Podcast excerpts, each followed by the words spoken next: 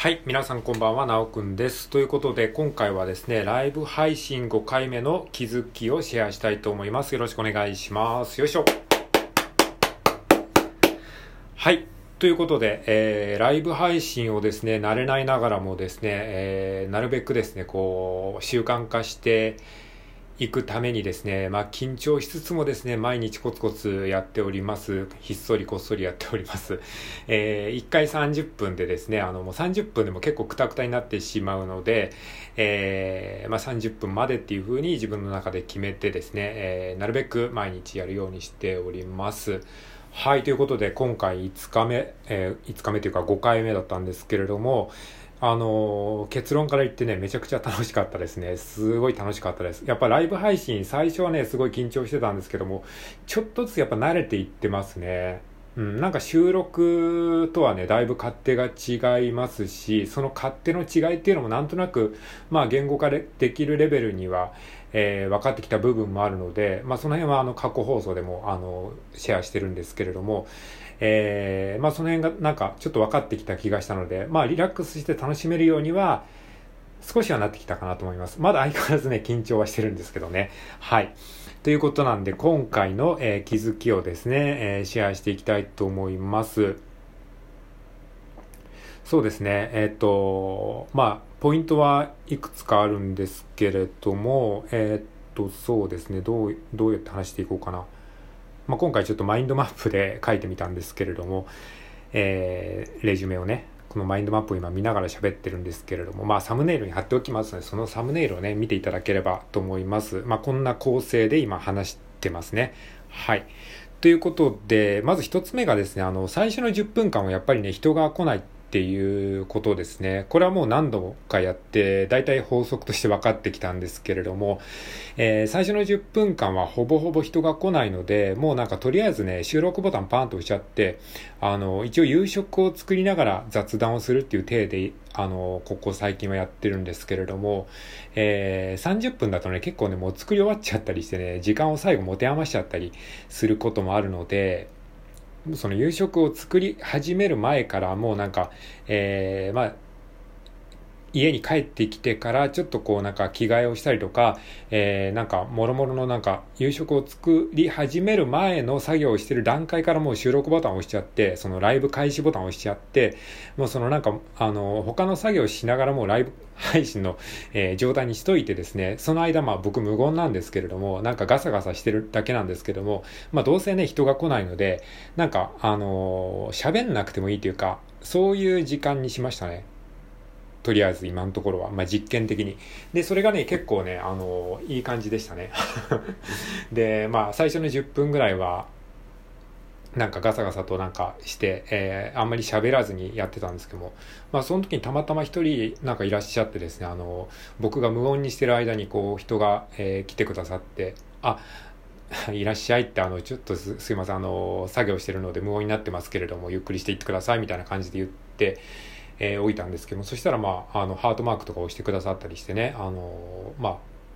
別に退出することもなく聞いてくださっていたんですけれども、それはね、ありがたかったですね。あの、来てくださった方、あの、ありがとうございます。はい。まあ、そんな感じでね、な、なんていうか何が言いたいかっていうと、そのライブ配信はやっぱりね、この収録とは違って、なんかずっと喋り続けなきゃいけないって思うと結構しんどいんですけど、もっとね、収録とは違うテンションなんですよね。あの、もっとまったりというか、本当に、あのー、本当に独り言を喋るみたいな、まあ、これも独り言なんですけど、なんていうかな、なんかもっとまったりしてるんですよね。本当になんか自然と、こう、喋る感じ。だからね、やっぱ収録のテンションとはだいぶ違うので、その辺のね、モードの切り替えっていうのがね、結構大事なのかなって思いました。だから間を恐れない勇気というかね、その無音の間ができても、焦らないっていうかそれが結構大事なのかなって思いました。そうしないとやっぱり自分も疲れちゃうし多分ね聞いてる方も疲れるんですよね。いやライブ配信はそういうテンションでやられても困りますよみたいな。多分そんな感じだと思うんですよね。うん、やっぱ僕もあの自分がライブ配信やるようになって改めてねいろんなこうね YouTube のライブ配信も含め他のライブ配信とかを見ててもやっぱりねこう本当にねなんかすごくいい意味で素の自分になってる人が多いんですよね。そういう配信はやっぱ人気なんですよね。あんまりこう肩肘張らないというか、もう本当にパジャマ着たまんま喋ってるぐらいのノリで喋るっていうか、それがね、なんかね、で簡単そうでむずいんですよね。はい。ということで、まあ一つ目の話は、まあ最初の10分間は人があんまり来ないので、えー、少しこうリラックスしてね、あの、無音になることを恐れずにまったりと、まあ喋っていけばいいんじゃないかなっって思いました。で、まあ今回ね、なんで楽しかったかっていうと、あの途中でケセラさんが入ってきてくださって、あのケセラさんもなんか僕がライブ配信してる時にあの何度か来てくださってねコメントをしてくださるんですけどもすごくね助かってますね正直ほとんどねコメントがないというかまあコメントしてくださる初見の方もいらっしゃるんですけどもなんかその初見の方との関係性がわかんないしその方がどんな方かとかどういう背景でコメントしてくださったのかもわからないしそれは向こうもそうだと思うんですけど初見の方のコメントってどうリアクションしたらいいのかちょっとわからないんですよね。でやっぱりコメントだとどうしてもこう1行だけのテキストになっちゃうのでなんかその背景が分かんないんですよね。だからどうやってね あの返事したらいいのか分かんなくて。でそれで1回返事するんだけどそこからコメントが返ってこなかったりしてこうラリーが続かない感じになっちゃうんですよね。うん、だからそれ申し訳ないと思うんですけど、まあ多分それはまあコメントする側もすごく勇気を出してコメントしてくださったのでコメントをしていただけるだけでもありがたいんですけど、うん、なんかその辺はやっぱり初見の方がコメントするっていうのはお互いにとって結構ハードルなのかなって思ったんですよね。で、まあそんな中ね、ケスラさんがこう来てくださって、ケスラさんは僕の放送もずっと前から聞いてくださっていて、僕もケスラさんのあの放送を何度も聞聞かせてもらってるので、まあお互いがどんなあのことに興味を持っているのかとか、まあなんとなくね、まあ別に全部は知ってないですけども、あの、分かってる、まあ間柄なので、そういう方がコメントしてくださるとすごくこうなんか安心するというかなんかこうちょっとホッとするんですよね。ケセラさんが 来てくれると。まあなんか本当にケセラさん頼りになっちゃってるここ数回なんですけども。で、そっからなんか他の人もあのケセラさんが入ってってきたタイミングで他の人もいなくなっちゃって、結局なんかケセラさんとコメントで、あの、コメントくださってそれに対して対応、対応というか、まあそれに対して僕が話すみたいな感じで、あの、話させてもらったんですけれども、すごくね、楽しかったですね。コメント変え、コメントに対して答えるってこんな感じなんだっていう、なんか、あの、いい意味で練習をさせていただいたような気がしますね。めちゃくちゃ楽しかったですね。あ、こういう感じでライブ配信やるんだっていう、なんか、あのー実感ができたというか、いや、本当超楽しかったですね。で、マインドマップについての話をこうしたんですよね。結構ね、僕あの昔何ヶ月か前かまで、マインドマップで、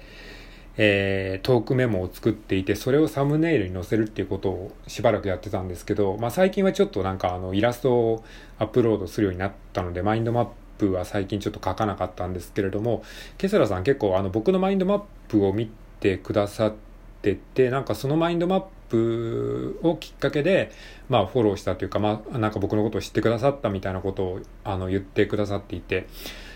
いや、なんかそれがね、すごくね、嬉しくて、マインドマップって、あの、あんまりね、世間的に浸透してないというか、あの、まずね、このマインドマップの図を見てね、これがマインドマップってわかる人はね、相当レアですよ。あの、たまにね、僕のラジオトークででも、あの、マインドマップ書いてるんですねって、あの、コメントというか、その、お便りくださる方はね、あの、確かに他の方でも言ったんですよね。だから、マインドマップ、あの、知ってる人はもしかしたらいるのかもしれないけどね、あんまり 普通に書いてる人は僕はね、あんま見たことないですね。まあ、そのぐらいのなんか、多分ね、認知度は低いと思うので、えー、だからあんまりマインドマップを書いてますって大っぴらに言ってなかったんですけれども、でもそういうふうになんかマインドマップを、えー、知っててくださる人とか、マインドマップを、僕のマインドマップを見て、あ、マインドマップだと思ってくださる人がいるっていうのはすごくね、あの、嬉しかったですね。で、ケサラさんも結構マインドマップに、あの、お詳しくて、あの、そうそう、あの、なんですよね。ちょっとあんまりここで詳しく言っちゃうとあれ、あれですけど。なので、あの、そういう感じでマインドマップについて結構僕話したい欲求があったのか、結構マインドマップの話で盛り上がっちゃいましたね。すごくね、楽しかったです。あんまりそういう話できる人いなかったので、うーん、どうなんですかね。このラジオトーク聞いてる人でも、僕のマインドマップをこっそりとこう見てくれてる人も、まあいるのかもしれないなって思ってね。うん、マインドマップは本当にね、あの、個人的にはもう14、5年以上やっててですね、あの、結構勉強してるんですよね。で、セミナー、マインドマップのセミナーっていうかね、一日体験セミナーみたいのにも一回ね、行ったことあるんですよね。10、もうそれ、11年、2年ぐらい前ですけども、だいぶ昔に一回だけ行ったっきりなんですけど、でもね、それで、こう、そこでもちょっと学んだりとか、あとマインドマップ関連の本も結構たくさん読んだりして、まあいろんなノート術って世の中にあると思うんですけど、僕はね、マインドマップは、多分ね、ベスト1というかね、ベスト1位ぐらいの、あの、ぐらいに好きなノート術なんですよね。だから本当にね、語りたいことはね、たくさんあるんだけど、でもそれをね、分かってくれる人が日本にどんだけいるのかっていう話なんですよね。でね、ケセラさんが言ってたのは、なんか子供にマインドマップを教えている、まあ教えていた経験があったっていう話をしてくださって、で、それで、あ、なんか確かにね、子供にマインドマップを教えてるというか、その、小学校の教科書にマインドマップが載ったとかなんかそんな話をね、ちらっとどっかで聞いたことがあって、あ、確かに子供にはなんかマインドマップすごいいいかもなっていうふうに思ったりしました。なんかマインドマップの話になっちゃいましたね。まあ、まあなんかそのぐらいね、あの、すごく今日は楽しかったんですよね。そういう話ができて。で、コメントと一緒にこうやり取りするなんか楽しさも今日教えてもらいましたし、本当にケスラさんにはもう感謝しかないですね。うん、あとやっぱり、ね、コメントって知ってる方の配信だとやっぱりしやすいので、うん、なんかそういう人をね、もっと増やしていければコメントも盛り上がるのかなっていうこともなんとなく学びました。はい。ということで今回はライブ配信5回目の感想と気づきについてシェアしました。ありがとうございます。